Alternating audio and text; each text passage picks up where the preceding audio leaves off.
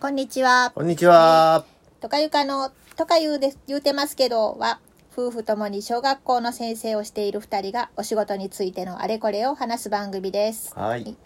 今日は、えー、5回目 ?6 回目 ?6 回目ですね。6回目の放送になります。はい。えーっ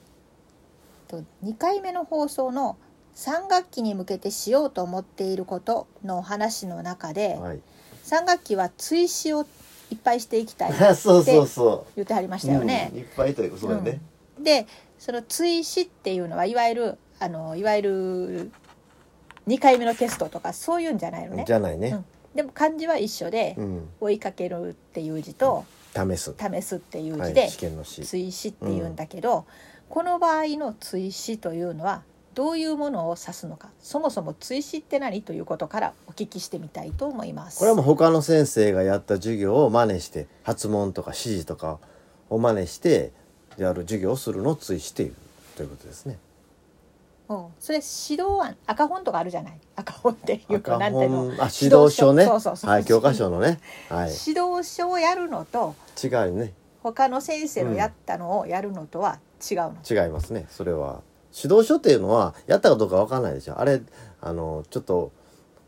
ある付属の小学校とかそういったところのちょっと有名な先生たちが教科書を作る時にこういう授業ができるんじゃないということで書いたやつが指導書なので、うんその人が本当にやったことを書いてるかどうかっていうのはまた別問題になるので、うんうんうんそれを真似す、まあ、それを真似すしてやってもいいんだけどうまくいくならいいんだけどもそれよりも実際にやった授業を真似してこの先生はこういうふうにうまくいったけども自分がやってみたら思ったようにいかなかったいう場合もあるだろうし、いやうん確かにその通りうまくいったという場合もあるんだけどもそれ実際実際に実践されたものを今度は自分でやってみるというのは追試ですね。じゃあまあ、自分より力のある人とんいうかね、ううんまくいったよっていう授業をうんうんそのままそっくりやってみるっていうのが追試で、はいはい指導書見てやる普段の授業は追試とはい言やわないそよれね。も追試なんだけども まあそれも追試やから別に追試と言わないというわけじゃないけどねまあ、一般的にはその前者の方のを指す場合が多いかな、うんはいな教るほど育ではねでそれをいっぱいやっていきたいっていうことは、うんその普段の教科書の授業っていうかな、うんもう年間指導計画にあはいる授業以外のものをやっていきたいっていうこと、いや教科書にあるものを追試できるならそれはそれでもいいんだけども自分がやってみたい授業っていうのは教科書今や使ってる教科書に載ってなかったりするものもあるので、うんああやっとけばよかったって後で思うので。うんうんううんうんん、こと今回はちょっとや頑張ってやろうと、うん、意図的にやると後でやっとけばよかったって、なる3ほど月のね終わりになって思わなくて済むので、意図的にこれとこれはしておこうというのを集めておこうと思ってるということです。はいうんそれは何です追試をしたいっていうことに、良い授業を真似すると授業は変わるということですね。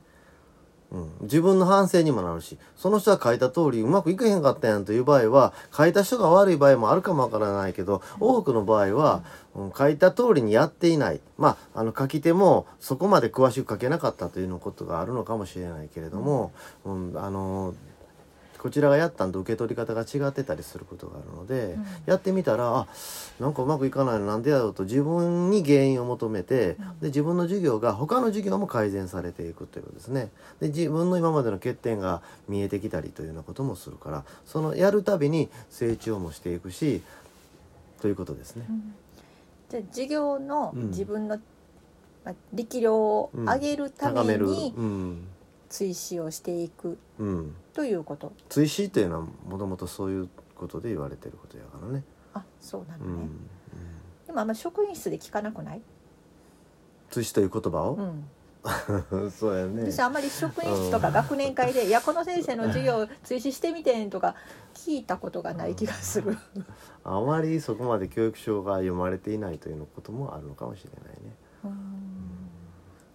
あでもまあそこでやってみようと思ったということですね、過去にも何度かやっているってことですねそれはすごいいっぱいやってて 全然やってなくて初めてやるというわけじゃなくて例えばさあの時向山先生の通をしたいって言ったのは例えば向山先生の春の授業だってあの6年生向きもあれば5年生向きもあるし3年生向きもあってあの4年生のあちゃらっていう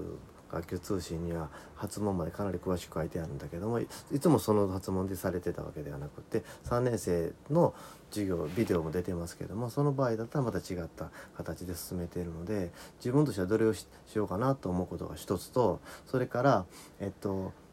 その文章読んでやったつもりが読み直してみるとあここここ抜けてたわというのに気がついてまた次別の年にやってみたらその抜けてた部分はちゃんとやってるけどまた別の部分が抜けてたわというものに気がついたりというようなことがあって、うん、やっぱり自分がうんなんていうか授業が始まってししまうとその書いてたものをいちいち読みながらやってるわけではないので抜けてることがあるのでまた再度挑戦して授業を改善していくとそのその追試の授業を自分なりに改善し自分の受け止め方を改善していくというのかな。改善してその本に載ってあったような状態にして、そうそうそうそうそ見うていくっていうそこうとだよねだからまあ、えっとあそうそう向山先生ってさらっと言ってはるけど、はい